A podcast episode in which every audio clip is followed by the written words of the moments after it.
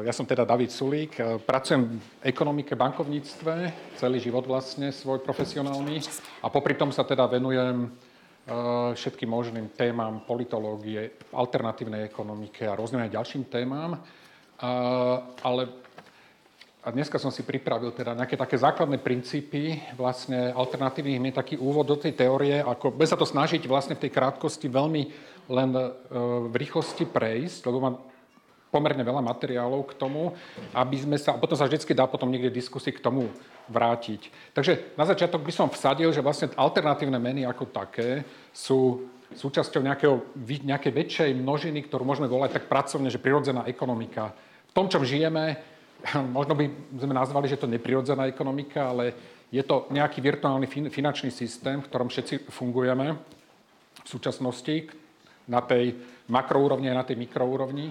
A potom existuje celý rád e, alternatívnych ekonomov, smerov, rôznych nápadov, vízií, ktoré sú vlastne v nejakom akoby undergrounde od toho a ktoré vypracovali rôzne sú koncepty, modely, teórie a potom sú aj praktické skúsenosti, sa to snažia niekde preniesť do nejakých komunít, alebo nejakých menších celkov, väčších celkov, dopodníkov a podobne.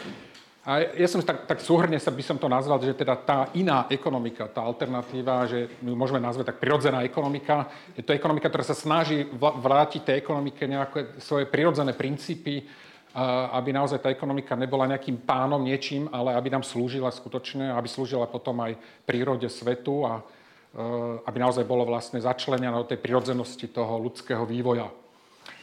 Čiže to sú nejaké základné princípy, e, že dať peniazom skutočný význam. E, väčšinou sa to, tak, to je také rozdelenie, že kúpne požičkové darované, to len taký načrt, že existuje aj niečo také, nejaká myšlienka.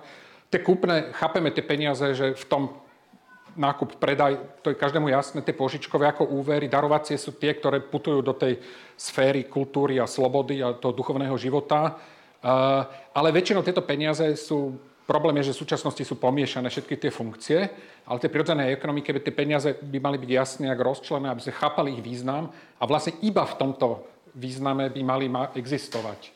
Ako kúpne, nemali by byť ako špekulačné, nemali by e, sa hromadiť a, a tak ďalej. Tá veľa ďalších princípov, k tomu existuje akože celá vlastne nejaká teória, do ktorej sa dá akože nejak vstúpiť, tak len teraz je pre tú informáciu, že existuje nejaké takéto rozdelenie a potom pochopiť vlastne, čo, čo sa tým myslí. Ehm, samozrejme, vlastne tá prirodzená ekonomika by mala zachovávať ten princíp trvalej udržateľnosti, čiže mala by mať etický, ekologický nejaký background. Tam, čiže nesmela by ako dnes byť vlastne nasmerovaná k tomu koristníctvu a k tomu, že nám vlastne na základe tej ekonomiky, ako teraz v súčasnosti funguje, nám prichádzajú všetky ekologická kríza, demografia. V podstate sa to prenáša celý ten systém toho egoizmu, čiže vlastne opak tej egoistickej ekonomiky nejakej nejaká altruistická ekonomika. A demokratizácia finančného systému, občianské peniaze, v súčasnosti peniaze ako také e, vlastnia, vytvárajú, disponujú nimi, e, sú zdrojom buď štáty, alebo teda veľké finančné inštitúcie, či sú odtrhnuté od tej skutočných, e, od ľudí, od občanov. Čiže naozaj, že jeden z tých princípov je vrátiť im tie peniaze do rúk občanov, ľudí. Prvky, medzi také, také všeobecne známe tie prvky, ktoré by sme mohli začleniť do toho, že je teda základný príjem, bezúročná ekonomika, asociácie výrobcov, obchodníkov. Toto je menej známy bod, ale k tomu sa môžeme potom aj v diskusii fair etické. Čiže sú rôzne také prvky, ktoré keby sme ich chápali a vedeli ešte navzájom prepojiť, tak nám dávajú nejakú takú, taký obraz, takú množinu niečoho, čo by malo patriť vlastne do tej prirodzenej ekonomiky ako nejaké nosné body. A samozrejme, bolo by tam ešte veľa ďalšieho, ako slobodné firmy a tak ďalej, ktoré by sa dalo, ešte by sa to ďalej a ďalej vlastne dalo deliť, ale to je také základné. A tie lokálne meny, ktoré akože, ktorým sa chceme teda venovať, sú vlastne súčasť tohto celého, uh, tejto celej prirodzenej ekonomiky.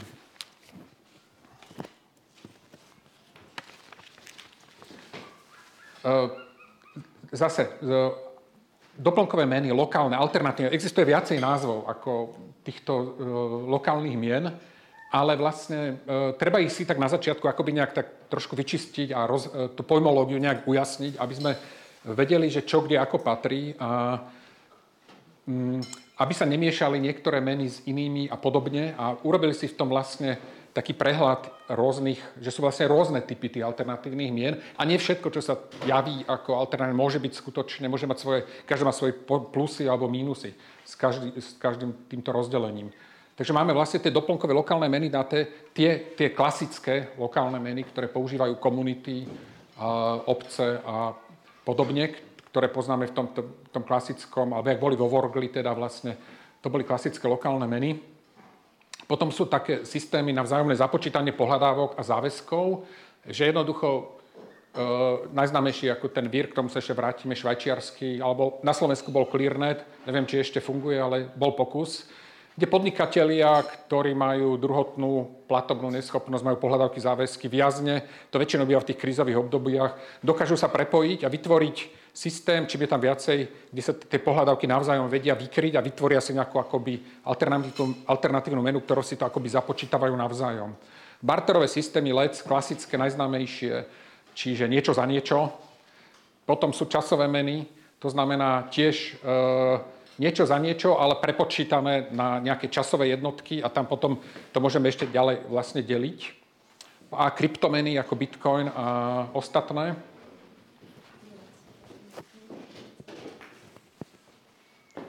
A, takže je, každý si z nich si tak nejak trošku v rýchlosti vlastne prejdeme. Lec, bude tu viacej k tomu diskusie, takže len akože nejaké strčené také body, každý tu už asi poznáte, je ten miestny systém výmeného obchodu, ľudia sa dohodnú, stretnú, povedia si, ako to budú započítavať, kto to bude kontrolovať, ako sa to bude viesť. A použ- hlavne sa to môže používať na tých malých komunitách.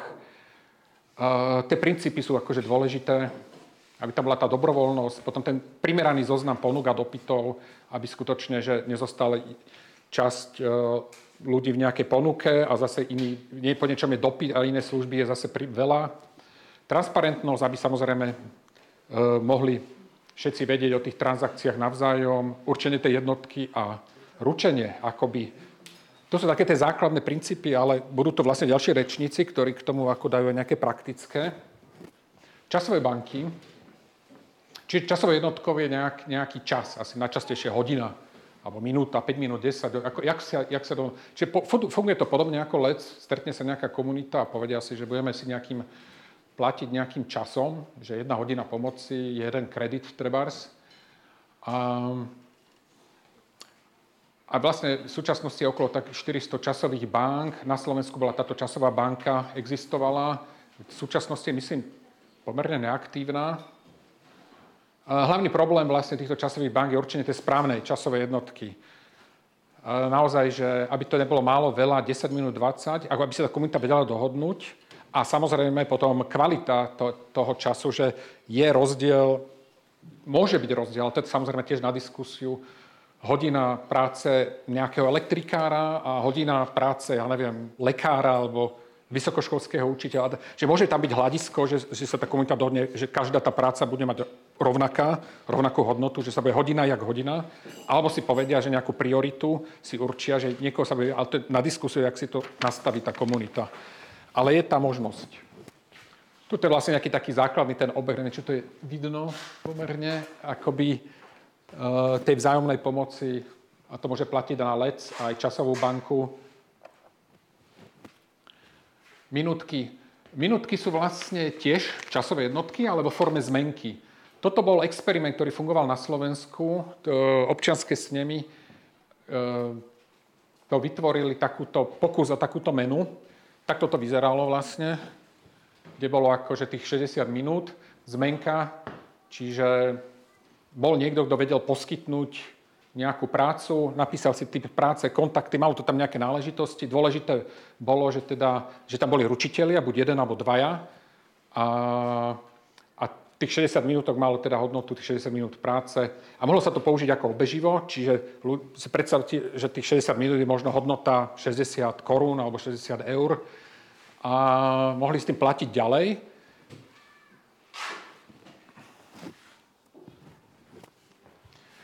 Ale ten primateľ tej zmenky má potom vlastne tie dve možnosti. Bude teda preložiť emitentovi na splatenie, takže prišiel a bolo tam, ja neviem, pokopanie záhrady, hodina pokopania záhrady.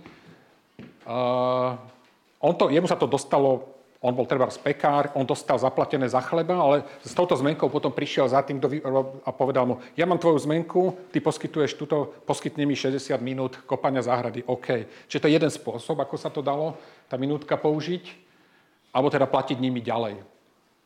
Ale tá bola otázka, že sa mohli otočiť niekoľkokrát do doby tej platnosti. Bolo dôležité, aby tam bola určená tá doba platnosti, dokedy sa poskytuje tá služba ale odporúčalo sa maximálne 5 rokov, ale ideálne je asi ten jeden rok.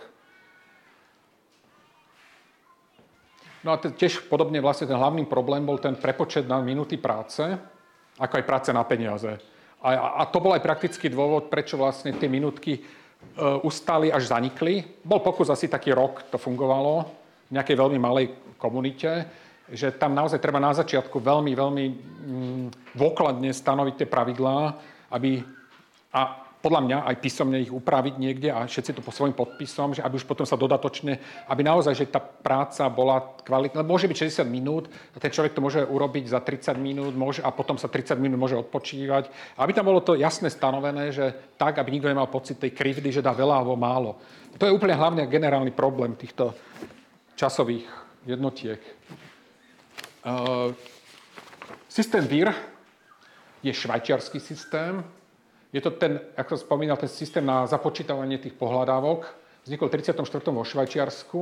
Je to vlastne uzavretý kruh. Do ňoho môžu vstúpiť vlastne len firmy, ktoré majú nejaké vlastné záväzky a pohľadávky. Čím ich je viac, tým je väčšia šanca, že si nájdu protistranu. E, dlhujú im peniaze, ne, nemá alebo čaká dlho, a tak, a, tak predá vlastne, tak hľadá v tom systéme tých pohľadávok a záväzkov, ako by niekoho druhého, kto mu vlastne dodá ten tovar alebo tovar za tovar, ktorý je, alebo peniaze, ale tie peniaze sú vyčíslené potom vlastne v tom vir franku, ktorý je vlastne ten vnútorný, vnútorná mena, ktorá funguje len v tomto systéme. Funguje až do súčasnosti, teda má nejakých 62 tisíc členov, právnických osôb, obrad okolo 2 miliardy dolárov. A existuje k tomu vlastne štúdia, ktorá sa dá dohľadať na internete tohto Štodera, že ktorý vlastne to akoby mm, tak analyticky spracoval a že ten vír má také anticyklické správanie, čiže keď ekonomika upadá, tak vlastne tento vír získava pochopiteľne akože na, narastá tá počet transakcií a záujem o ne rastie a opačne, keď je ako tá ekonomika veľmi stabilná, tak zase ten záujem opadá. Takže, ale funguje ako taký vankúš tej ekonomike. U nás bol pokus teda, že ten clearnet, kryptomeny, o tom je veľká, veľa, mnoho informácií, ani to nemusím viacej predstavovať. Samozrejme, ten Bitcoin najznámejší, to sú tie základné informácie, ktoré teda predpokladám, že aj ovládate. Ja len vlastne v tomto zmysle, že mm, výhody, alebo z môjho pohľadu, samozrejme ako tá decentralizácia, že sú decentralizované, ale majú aj veľké nevýhody, o ktorých sa vlastne nevraví je to podľa mňa sprofanovanie tých alternatívnych mien, lebo tie ostatné alternatívne meny, ktoré sa skutočne snažia vlastne akoby vstupovať do tej prirodzenosti tej ekonomickej výmeny, to znamená, že sú kryté konkrétnym buď časom, prácou, sú v komunite, čiže sú z očí v oči, tak ten bitcoin je vlastne absolútne, sú kryptomeny sú absolútne abstraktné. Je to vlastne vrchol abstraktnosti, nie sú kryté reálne ničím, aj keď tento argument vlastne sa veľakrát, akože tam je veľká diskusia, ale podľa mňa toto sú nevýhody, že jednoducho nie sú. Sú to len abstraktné matematické modelmy, nie sú tam žiadne hodnoty. Pasca na alternatívcov, to je jedna z možností, že to bolo vytvorené tiež umelo, aby to vlastne akoby e, ten záujem o alternatívu nasmerovalo iným smerom. No a ťažba bitcoinu má potom energetickú náročnosť, používa sa na financovanie nelegálnych aktivít. Plusom je samozrejme tá decentralizácia a rýchlosť, ale je otázka, že ako, ako technológia sama o sebe by môže byť, fungovať, keď sa zapojí do iného systému alebo je, pracuje po, v inom prostredí. A povieme si, že existuje taká lokálna mena, ktorá používa aj kryptomeny alebo tú technológiu. No a toto sú vlastne samotné doplnkové lokálne meny ako také. Čiže pred, ten pojem, že lokálne, lokálne v tom zmysle, že sa viažú na nejakú lokalitu, komunitu, doplnkové, že doplňajú ten systém. Väčšinou v tej komunite, obci, regióne funguje aj normálna mena a táto je akoby doplnok k tej mene a sú navzájom vymeniteľné. Ehm, je tam lokálny multiplikátor, dá sa vypočítať, to dám nakoniec len taký výpočet, že existuje akoby ukazovateľ, ako by vypočítať kvalitu tejto lokálnej meny, že či fakt funguje a ako. E, demokratické občan, že to splňa vlastne tento princíp týchto občianských peňazí, že je to vydávané komunitou, či už je to nejaká škola, alebo teda neziskovka, alebo obecný úrad, alebo len skupina dobrovoľníkov, Poplatok za používanie meny, neexistuje úrok, áno, čiže je to v podstate v tomto zmysle tá práva lokálna mena nemá úrok, nepracuje s úrokom, nedá sa šetriť, nedá sa použiť na špekulačný účel, ale vlastne miesto úroku je tam len buď nejaký kolok alebo nejaký poplatok za, to, za použitie tej, a ten sa stáva verejným príjmom. Čiže zase nejde nejaké banke, ale ak obec vydáva tie peniaze, tak idú do tej obci. Takže vlastne i pri tom poplatku má ten, ten človek, ktorý to použije, tú lokálnu menu, dobrý pocit, lebo prispieva na veci verejné. A, sú, a je spojená s princípom starnutia a expirácie peňazí. Nie všetky lokálne to meny majú, ale tá, tá klasické by to mali mať, alebo aby to splňalo tie štandardy tej prirodzenej ekonomiky. Starnutie to znamená, že expirujú v nejakom časovom intervale. To je veľmi dôležitý princíp. A to zabraňuje, aby sa, aby sa hromadili. Nemá zmysel vlastne ich nejak šetriť. A, ale rieši v bežnej ekonomike vlastne vieme, že súčasne ako finančný je nastavený tak, že rastie, objem peňazí v súčasnej ekonomike rastie. Stále sa zväčšuje objem, to je vlastne ten problém tých bublín, ktoré sa bežne riešia e, vojnami, krízami a to vlastne to má nejaký rytmus svoj. Ale ten nárast toho objemu není previazaný s reálnou ekonomikou, nemusí nič znamenať. Môže to znamenať, že len, len rastie množstvo špekulačných peňazí, ale nemusí rast výroba. Ba naopak vlastne tá, ten hrubý domáci produkt sveta, konkrétnych výrobkov a objem peňazí sa už desiatky rokov vlastne medzi sebou e, rozdeluje. Ako tá, tá priepas medzi nimi. A toto vlastne tá expirácia zabraňuje tomu, zabraňuje jednoducho v tom zmysle, že tie peniaze sa musia rýchlo otočiť, čiže miesto objemu sa počet obrátok tých peňazí, koľkokrát sa otočia v tej ekonomike. A to vidno vlastne potom aj v tom filme Zázrak z Vorglu, ktorý možno ste videli, že tam išlo o toto, aby sa koľkokrát sa otočí toľko vlastne hodnot a preto sa platí ten poplatok za ne, e, aby to motivovali tých ľudí, že nedržať si to, ale čo najrychlejšie to použiť.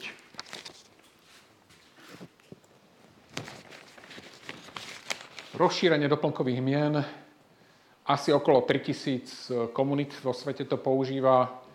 V mestách, obciach, komunitách. Inšpirácia, väčšinou sa tie komunity vlastne inšpirujú buď Silvio Gesell, čo bol teda ten rakúsky vizionár, a z neho vlastne odvádzajú, alebo teda Rudolf Steiner a jeho teda národospodársky kurz alebo sociálna trojčlenosť. To sú také hlavné dva zdroje, ak to tie komunity robia tak nejak vedomo. Hej? Ale samozrejme veľa komunít len um, možno nejakou inšpiráciou alebo druhotnou alebo nejakou intuíciou.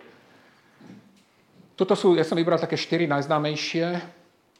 Hiemgauer, Nemecko, že každý ten prístup, že prečo vlastne tu lokálne, že môže byť taký, každý môže byť inak motivovaný ten prístup. Napríklad tom Chemgaueri, čo vlastne tu kolega Daniel potom o tom viacej bude po, rozprávať, ten vznikol v Nemecku uh, vo Valdorskej škole, čiže bol inšpirovaný ja volám vlastne idealisticko-občianský model, že skutočne, že má inú kvalitu, treba táto lokálna mena, ako Brixtonská Libra, ktorá zase, ktorá zase funguje v, v Londýne v jednej časti, kde je to vyslovene taký biznis komunitno, prestížno, turistický model, a, alebo Berg Shares Amerike, ktorý je taký výrazne biznis orientovaný model, že úplne praktický, že tam ten idealizmus je z praktického dôvodu tá komunita sa rozhodla, že to zavedie, že je to pre nich výhodnejšie, keď si to prepočítali. Alebo potom je ten BNP Švajčiarsko, to je vyslovene anarchisticko-komunitný model. O každom si trošku povieme viac ktorý zase z iných princípov a z iného uhla pohľadu na to ide a s iným prístupom.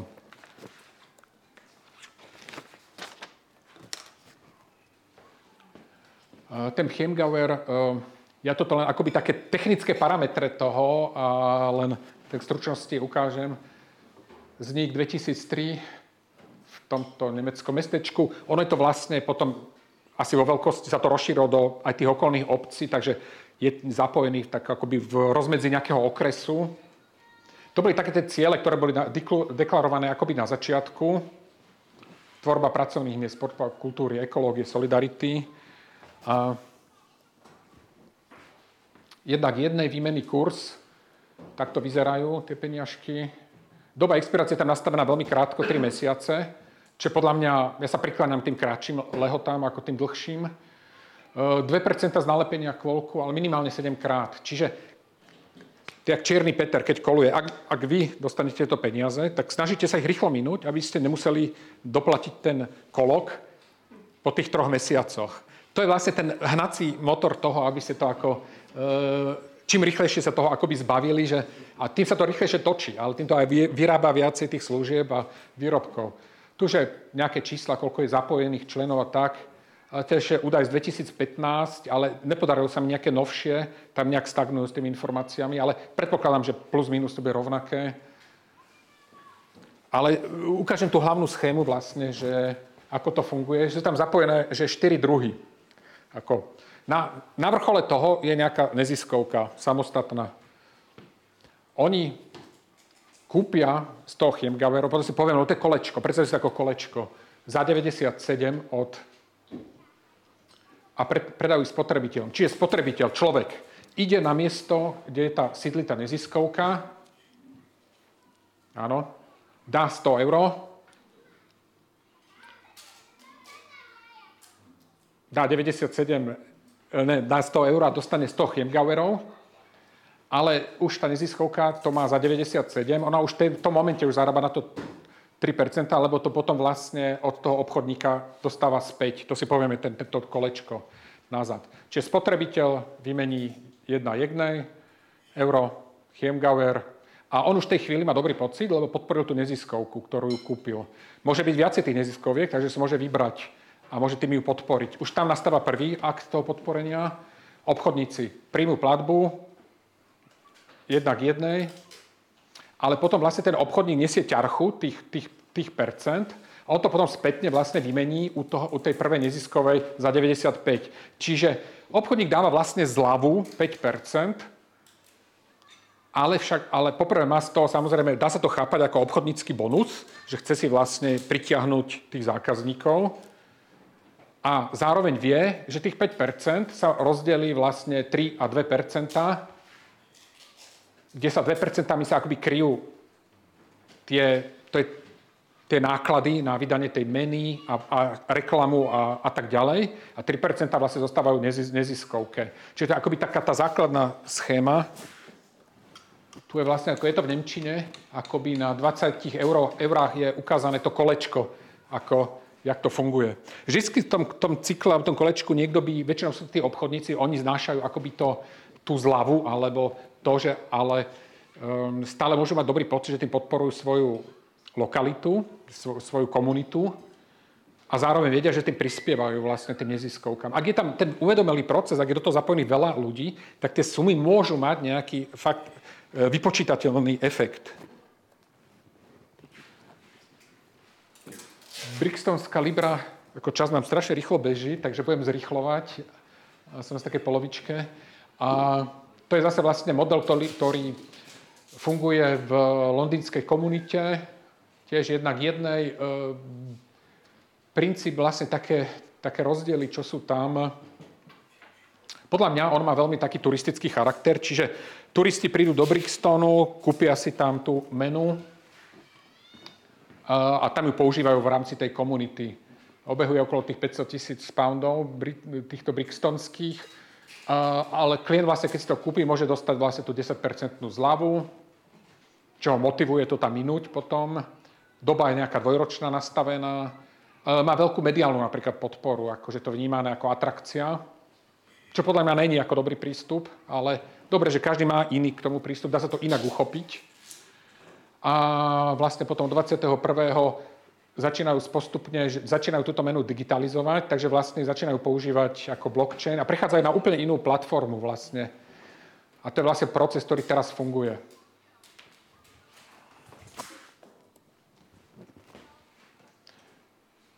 Berkshires, to je vlastne ten doplnková mena Americko, Amerike, Spojených štátov v jednej komunite alebo v jednom lokalite. Táto sa odlišuje od tých ostatných, že nemá stanovenú dobu expirácie, čím je taká zaujímavá. Čiže ten objem tam narastá.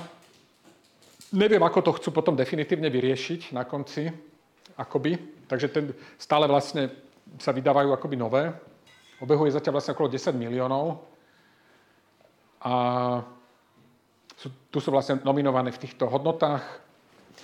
Norma, a vlastne sa dá ich vymeniť v pobočkách bank, bežné banky,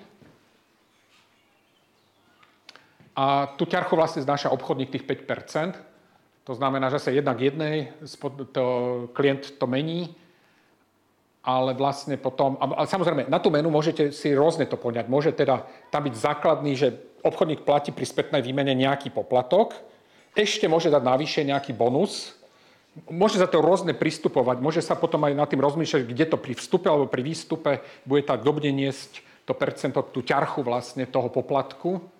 To je vlastne ako, dá sa nad týmto uh, diskutovať. A vlastne od 2022 tiež prechádzajú na digitálny model, ale ten 5-percentný poplatok sa znižuje na 1,5, čo aj priviedlo vlastne, oveľa zvyšilo záujem skutočne, že naozaj o, o tú menu že malo to význam, ale tým, že to vlastne sa prechádza na tú digitálnu, tak odpadáva tam celá vlastne tá administratíva vytlačenie tých papierových peňazí čo sa ušetrilo, ale vlastne ten poplatok je motiv, motivačný z tých 5% na 1,5%. Toto je ten anarchistický model Bazilei. E, ten pán, ktorý to zakladal, bol aj v Bratislave na takej konferencii. Som s ním diskutoval. On mal dva, dve inšpirácie. Ako inšpiroval sa Steinerovou asociáciou a Kropotkinou, čiže anarchistickým nejakým modelom. Princíp je, že vlastne je tam vytvorený kruh nejakých e, obchodníkov, neziskoviek, podnikateľov, vytvárajú akoby korporáciu. A tá korporácia rieši aj iné veci v rámci tej asociácie. A to vydávanie peňazí bolo akoby druhotný, druhotný výstup. A funguje vlastne iba u členov tých korporácií a spotrebiteľov, ktorí chcú podporiť potom aj tie neziskovky v rámci toho zapojeného kruhu používajú sa vlastne objem okolo tých 35 tisíc frankov, čo teda nie je až tak veľa. Potom e, sú tam ďalšie, tam sú pridružené k tomu vlastne ďalšie možnosti. Čiže dajú sa tie peniaze požičiavať ako mikropôžičky. A tí členovia kooperatívy vlastne pri tej kúpe dostávajú hneď bonus vlastne 10% A keď sa zase ten, kto potom vlastne vymienia späť, tak platí 5% a teda aspoň poplatok 20 frankov minimálne, čiže snaží sa samozrejme tú väčšiu sumu vrátiť. Čiže sú tam iné technické parametre, ale vravím, že to je už e, druhotné, ale hlavne akoby pochopiť ten princíp, ako to funguje a ako sa to dá rôzne, rôznym spôsobom. E, ešte zaujímavosť je to, že, že táto mena sa je možné vymeniť aj za iné alternatívne meny. Tam bol pokus, že podobné asociácie a komunity, ktoré to používajú inde, že môžu si to navzájom, lebo doteraz vlastne tie lokálne meny iba na, v tej jednej lokalite, ale tieto majú akoby stanovené výmenné kurzy medzi jednotlivými komunitami. Mimochodom v stredoveku do 1200-1300 bolo celý stredovek, bol vlastne iba lokálne meny, regionálne, a, čiže, a dokonca aj stárli tie peniaze. Buď to boli brakteáty, že sa lámali, alebo panovník vždy po troch rokoch vyhlásil, že sú neplatné a vyrazil nové. Preto tí panovníci vždy, keď nastúpil na trón, znovu vyrazil. Ale boli aj tie intervaly boli kratšie. Čiže ten princíp, aby sa nehromadili, fungoval aj v stredoveku. A toto mal rozprávať kolega Juraj Hipš, ktorý nemohol prísť. A on to mal ako príbeh, ale stál som aj pri tvorbe tohto, či aj na Slovensku sme mali vlastne živec, e, teda komunitnú menu, bol taký pokus v 2014 dve emisie boli, e, fungovali na dvoch miestach, v Bratislave a zvolene. Tak toto vyzerali tie poukážky. V takýchto hodnotách boli. A vlastne e, Živica, ktorá je nezisková organizácia, bola tá zastrešujúca, tá emisná organizácia, ktorá emitovala tie peniaze. A spotrebiteľ, ktorý chcel podporiť, tak prišiel tam, tam si vymenil tie peniaze vlastne a tie obchod, obchodníci potom vlastne platili, mali tú 3%, 97 centov teda vracali, že tam bol ten 3% e, rozdiel, ktorý znášali tí obchodníci. Čiže ten jednoduchý zase model teda, že dali sa použiť v tých lokálnych obchodoch, tých, e, prevádzka, ktoré boli zapojené do toho systému. Tu sú nejaké čísla, zisk z tých, ako, sú to malé čísla, ale vravím, že to trvalo vlastne veľmi krátko. Tých prevádzok bol zvolenie 33, v Bratislave ich bolo 51, ale čo bolo zaujímavé, jedna skúsenosť, ktorá z toho bola, je, že v Bratislave sa to neujalo ako, ako tak. My zistili, že veľké mesto a veľká komunita, že musia sa tie lokálne mena skôr smerovať na nejakú malú komunitu, menšiu, ale v zvolenie to malo veľkú perspektívu. Tam chýbalo veľmi málo, aby naozaj tá mena sa veľmi tak rozbehla viac. A dokonca tam boli rozhovory vlastne s, so starostom a s obecným úradom, ktorý by bol schopný, a keby sa to uskutočnilo a že obecný úrad by tieto peniaze začal vydávať, tak mohol platiť svojich zamestnancov a mohlo naozaj tá lokálna mena chytiť taký druhý dých. Ale bol tam nábeh potom na začiatku vlastne, že to, že to uspeje, ale s tým, že to zatiaľ bolo finančne dotované, tak Živica sa rozhodla, že potom to vlastne uzavrie tento experiment, ktorý tak cirka 2-3 roky trval. Ale celé know-how k tomuto je vlastne vytvorené, takže každý to môže prevziať od živice, kompletne aj z vrátania účtovníctva. Len otázka vlastne k účtovníctvu, že uh, to bol najväčší problém, že ako to vykázať voči štátu, ale našiel sa spôsob, že jednoducho je to forma kupónu, ako forma toho, ako keď máte strávny lístok a to sa to dalo začleniť do tej kategórie. Potom existujú také pseudo-alternatívne meny, to len akože príklad, širo, to je Sokol, Širocký Sokol, Starosta v obci tak si vytlačil mince, vyrazil pár mincí zo srandy a rozdal ich ľuďom. A tí ľudia začali s tým obchodovať. Tak úplne nejakým samovolným pohybom sa začal používať ten širocký sokol e, v tej dedine. Takže nejakých 22 tisíc sokolov. Sú, sú to mince vo formy mincí a sú aj veľmi pekné a numizmaticky žiadané. Ale a majetok je krytý obcov, samozrejme majetkom obce, ale on je to úplne, že bez pravidiel. Čiže to je taká mena, ktorá je že bez pravidiel a ani sa nedá počítať, ale exist, dá sa to aj takto urobiť anarchisticky, že jednoducho je to, a v účtovníctve je to vedené ako pamätná minca. Čiže dá si, starosta vydal tisíc pamätných mincí a rozdali ich ľuďom. Bodka. Nedá sa to napadnúť nejako. Ale ľudia začali s tým spontánne obchodovať a tak to už je akože mimo kontroly, že jednoducho to, a podobne je to aj v Košiciach, Košický Dukát, ktorý sa, tam je občanské združenie, ktorý tiež takýmto spôsobom, že um, vydal si len tak, akoby nejaké že mince, tiež to majú ako pamätné mince evidované a používajú, sa, to používajú, že niektoré prevádzky môžu to príjmať vlastne ten Košický Dukát. E,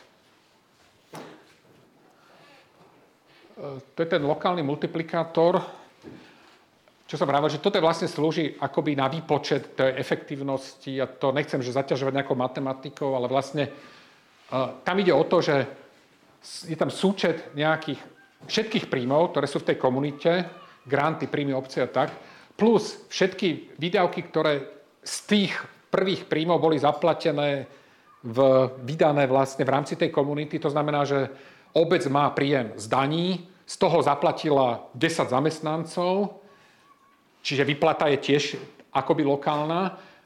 A tretí krok je, že koľko z toho, koľko ľudia minuli tých peňazí na tom lokálnom mieste. To vlastne všetko sa sčíta a videli tým prvým, tým prvým príjmom. A ukazuje nám to nejaké číslo od 1 do 3 a čím je to teda bližšie k trojke, tak tým viac z tých peňazí zostáva v tej, tej eh, lokálnej ekonomike, doma teda. Že dá sa to použiť. Dobre, to je všetko. Myslím, že som to tak akurát stihol tej rýchlosti.